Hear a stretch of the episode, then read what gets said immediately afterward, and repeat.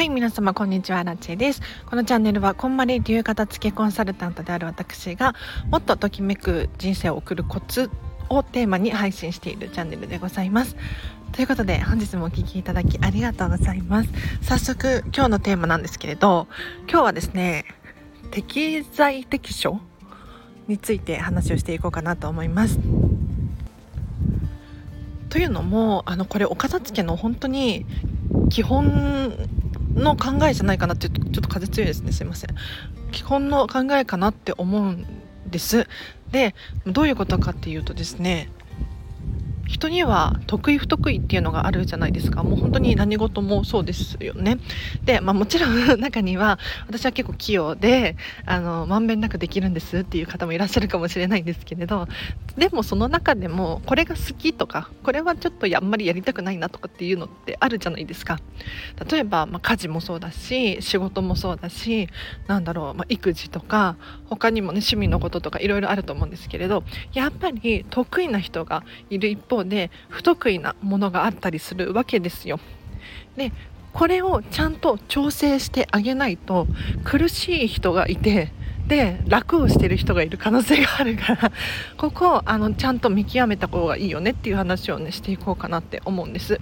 で例えばなんですけれど私アラチェの場合で言うと片付けコンサルタントなのでプロなんですよねで私にとってはお片付けっていうのは割と楽なんですよ。簡単なもの。なんです。ただ一方で、まあ、世の中にはねおそらくお片付けが苦手なんですってね。本当に辛くて苦しくてどうしたらいいか分かんないですっていう方もいらっしゃると思うんですよ。そしたらですよ。そしたらどう考えてもこうバランスをとって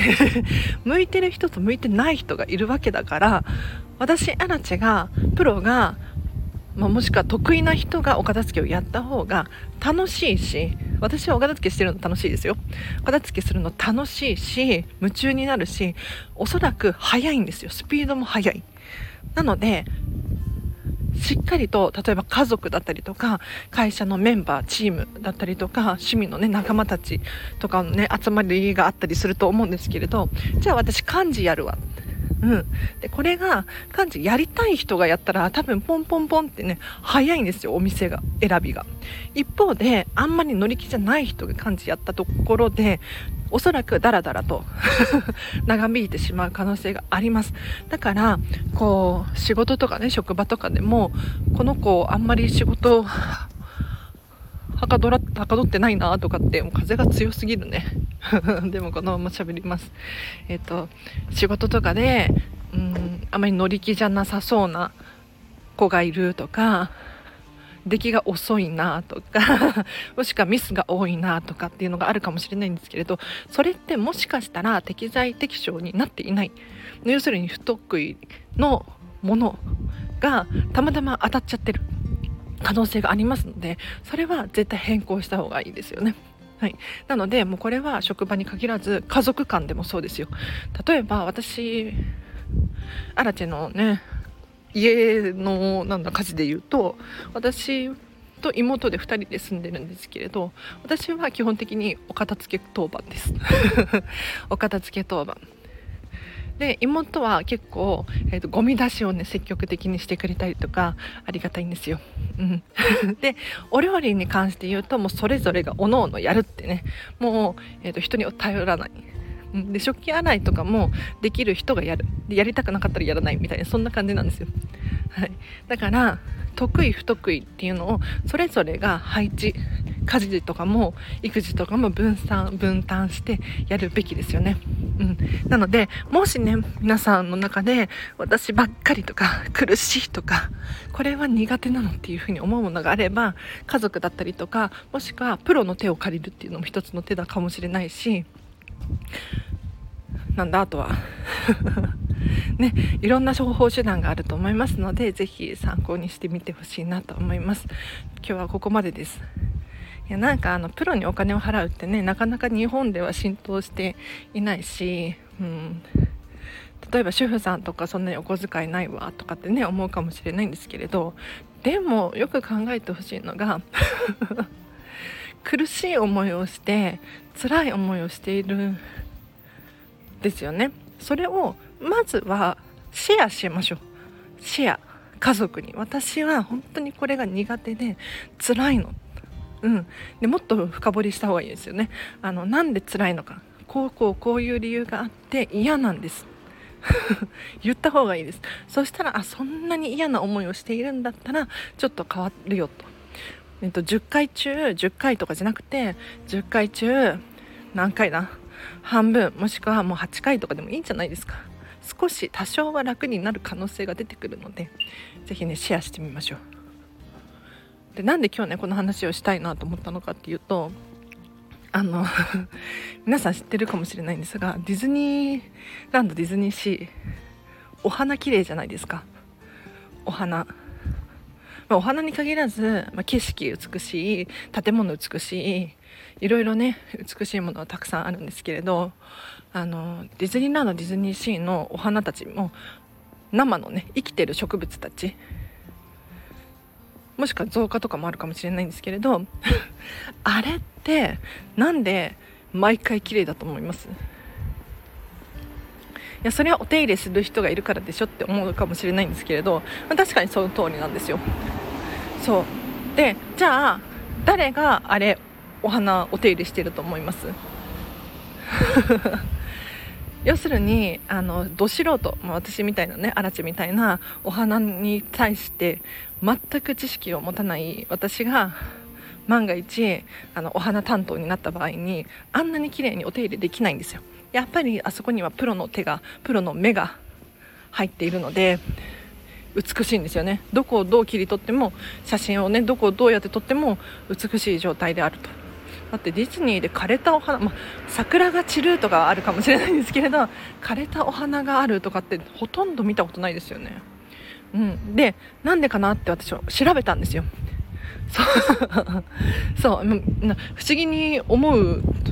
のはねいいことですよ。はい、なんでかなと思って調べたらディズニーのあちょっと風がだいぶ強いですね。すいませんね。ディズニーの緑たちグリーンたちは全てディズニーの、えっと、あオリエンタルランドの子会社グループ会社が全て担当してるんですよ。すごくない？いやこれびっくりしちゃって。要するにあのオリエンタルランドがどこか他社に緑緑、えっと、植物の依頼をしているわけではなくってもうテーマパーク専門の緑舞台が存在していてで彼らがもう会社を立ち上げてですねえっと、要するにグループ会社がを作ってですねもう緑担当の専門のチームがいるわけですよ。オリエンタルランド専属のチームがいるわけですよ。そりゃ強いよ。どう考えても。だってプロのお花とかのね植物とかの知識に加えてテーマパークの知識も持っているわけですよ。そしたらもう本当に美しい緑が出来上がるに決まってるじゃないですか。もう風がだいぶ強いはい、なのであのディズニーはねそうやって緑とかも美しくしてるんだな花瓶のお花綺麗だなとかいつも思ってたんですよ。あんなのあんなお花あんな毎回植え替えて一体いくらかかるんだろうと、うん、もちろんね高いだろうけれど高いんだろうけれどそれだけあの力を入れているしできる人たちがいるっていうね。すごいですよね。これこそ適材適所だなって私は思ったわけですよ。はい、だからこの話をしています。いや本当にあの皆さん役割分担してくださいね。でお片付け、まあ、物理的なもので言うと何かなって考えるんだけれどそうだな。ちょっとパッと思いつかないね。あのねいつも私いつも私このスタンド FM 台本なしなんですよ。で頭の中であのどうやって喋ろうかなってパズルを組み立てながら喋ってるんですよね。面白いですよね。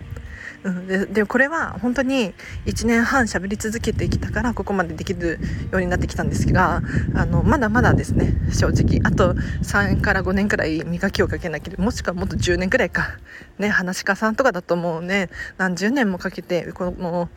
腕を磨くわけじゃないですか。私が1年半毎日喋ったところでまあもうちょっと磨きをかけますよ。はい。何でしたっけ？そう。あの物理的なものに例えるとですよね。適材適所。なんだろうな。でもそれこそあの普通に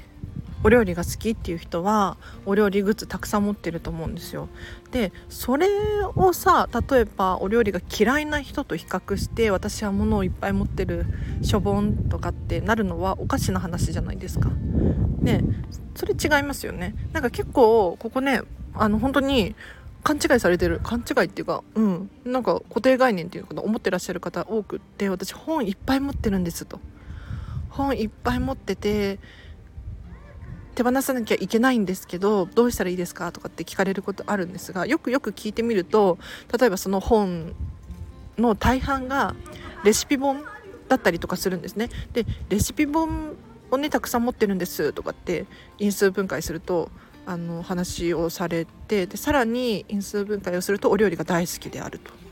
ねでお料理大好きでレシピ本たくさん持っていてっていうのは別に当たり前ですよね。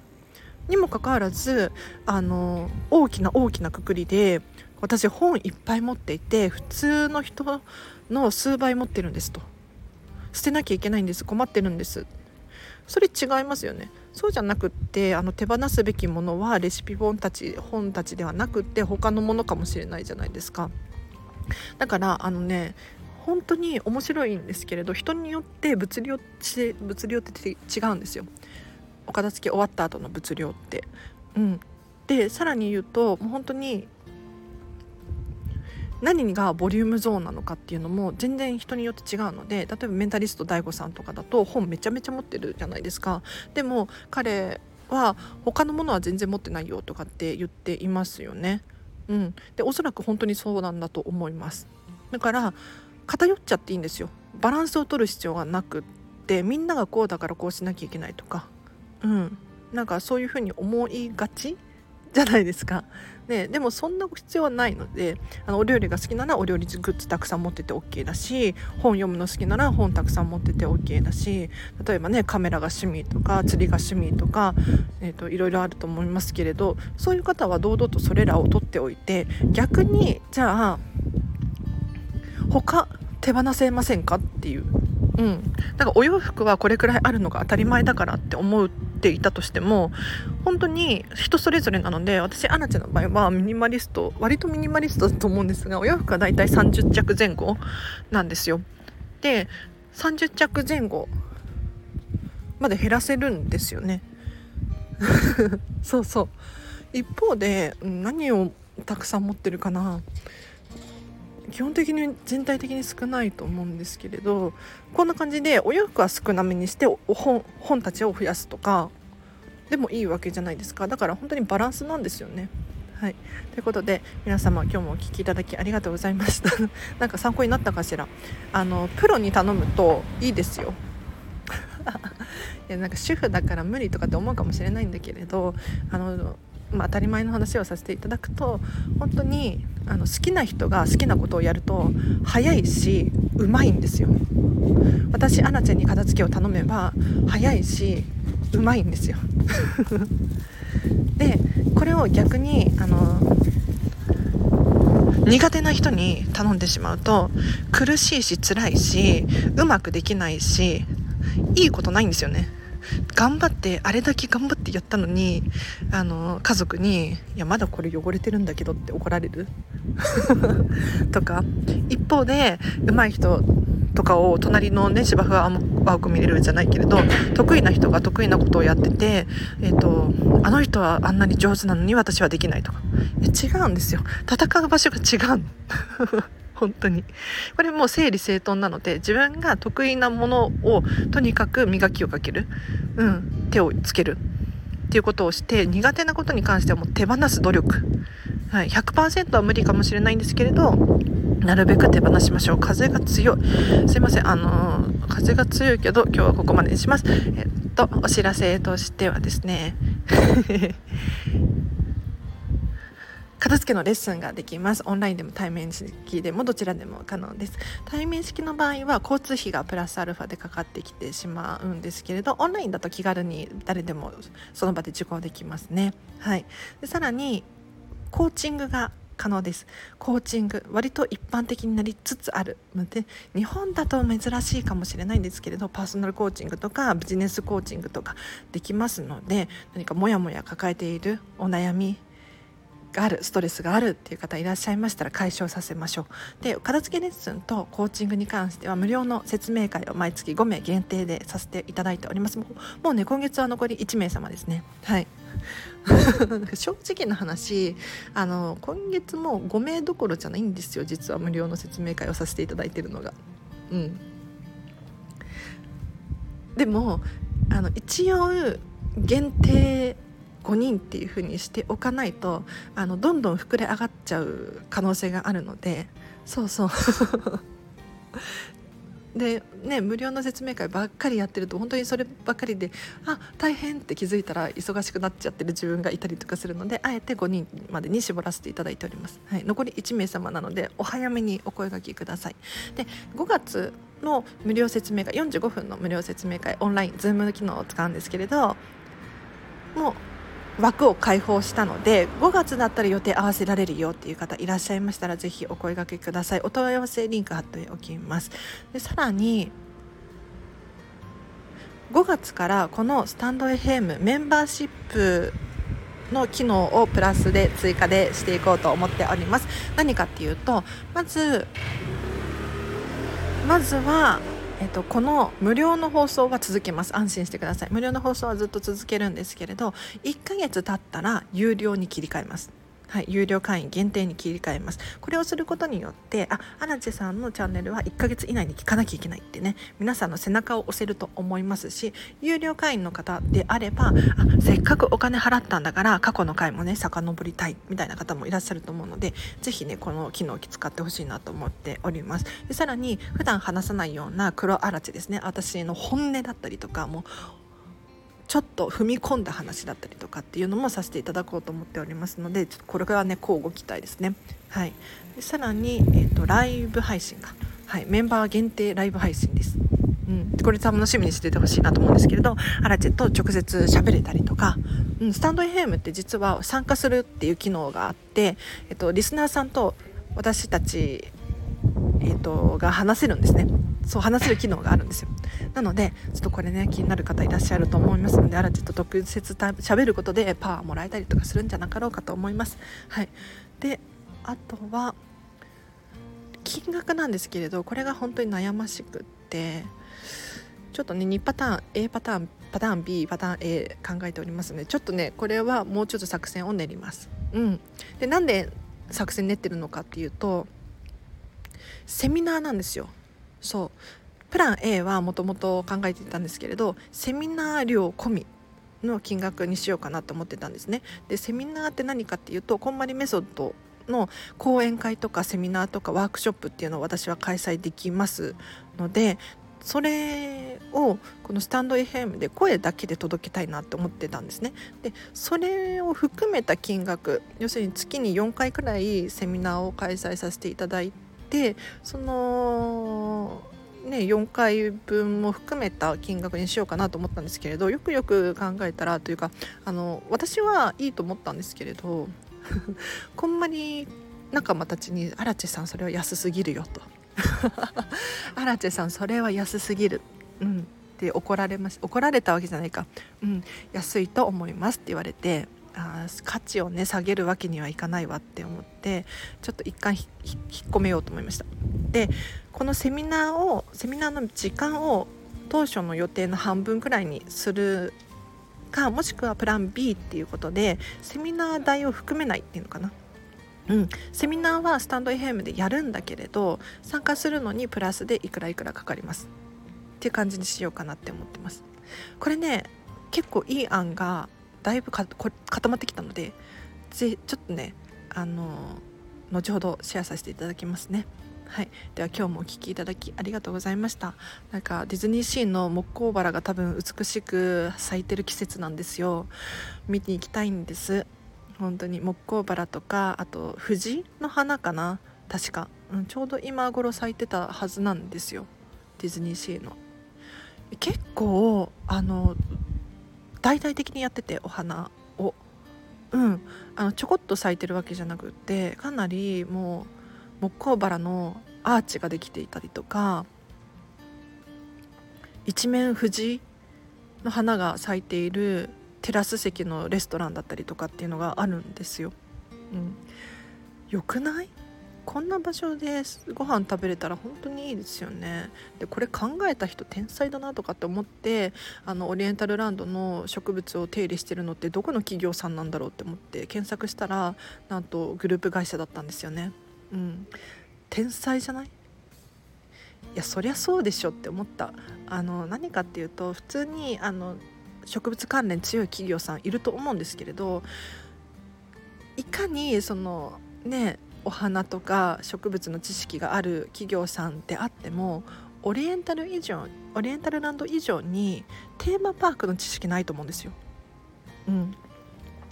だからテーマパークの知識があっての植物の知識なんです。だからあれほど毎回美しい。一番びっくりしたのがあもうちょっと喋ってもいいですか？あのびっくりしたのがディズニーランドにすっごい可愛いお花が飾られているんですけれどいやどんなお花かっていうともうハートの形？ハートの形？ダイヤの形？クローバーの形みたいな、まあ、アリスのエリアに確かね多分今もあるんじゃないかなって思うんですけれどあの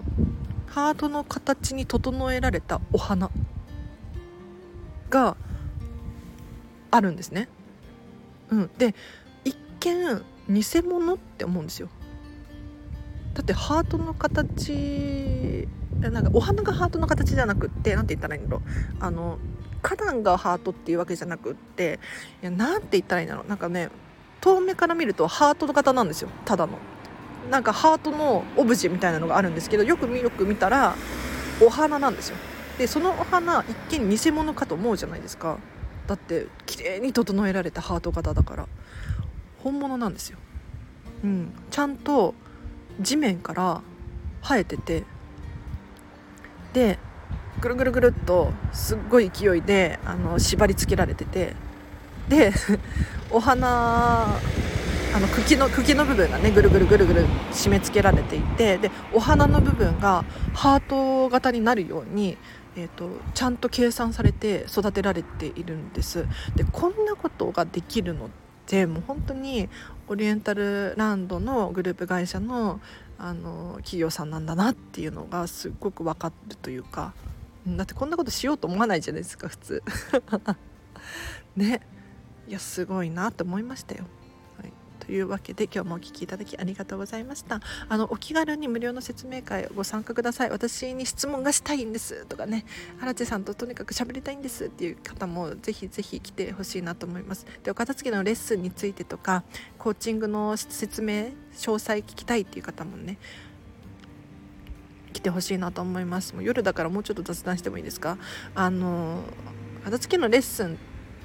に関して言うと正直こんまりメソッドってそんな安くないんですね。で一番皆さんが懸念されているのが料金だと思うんですよ。でも本当に申し訳ないんだけれど私たちこんまり流片付けコンサルタントは価値を下げないでっていうふうに言われているんです。うん。価値を下げないでほしいって言われていて推奨されている価格っていうのがあるんですよ。ただ皆さんの予算に合わない場合があったりするじゃないですか。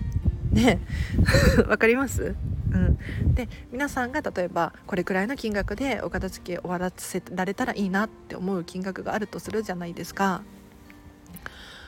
それあの相談してください。本当に。私たち片付けコンサルタントは一番の目的って何かっていうと本当に皆さんの生活だったりとか一人一人の人生がときめきあふれるものになることなんですね。でお片付けを終わらせると本当に同じ生活でもガラッともうね人生変わったみたいに大きな変化があるんですよ。で正直な話人生が変わるほどの衝撃を金額でどうこうって話じゃないじゃないですか。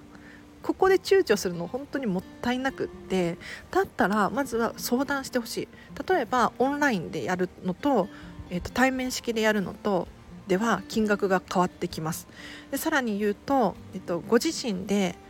どれだけ宿題を頑張れるかによっても金額は変わってきます。でさらにあの私たちがずっと付き添っていなくても、えーと、できるように片付けの講座っていうのがあったりするんですよ。片付けの講座では1から100まで説明をします。で説明をするんだけれど私たちは、えーともうお客様を信じてえーと、お家でやってくださいねって後押しをするんですね。背中を押すんですよ。うん、これだったらかなり料金も抑えられます。なんかいろんな方法手段があるんですよ。本当に。にもかかわらずなんかあの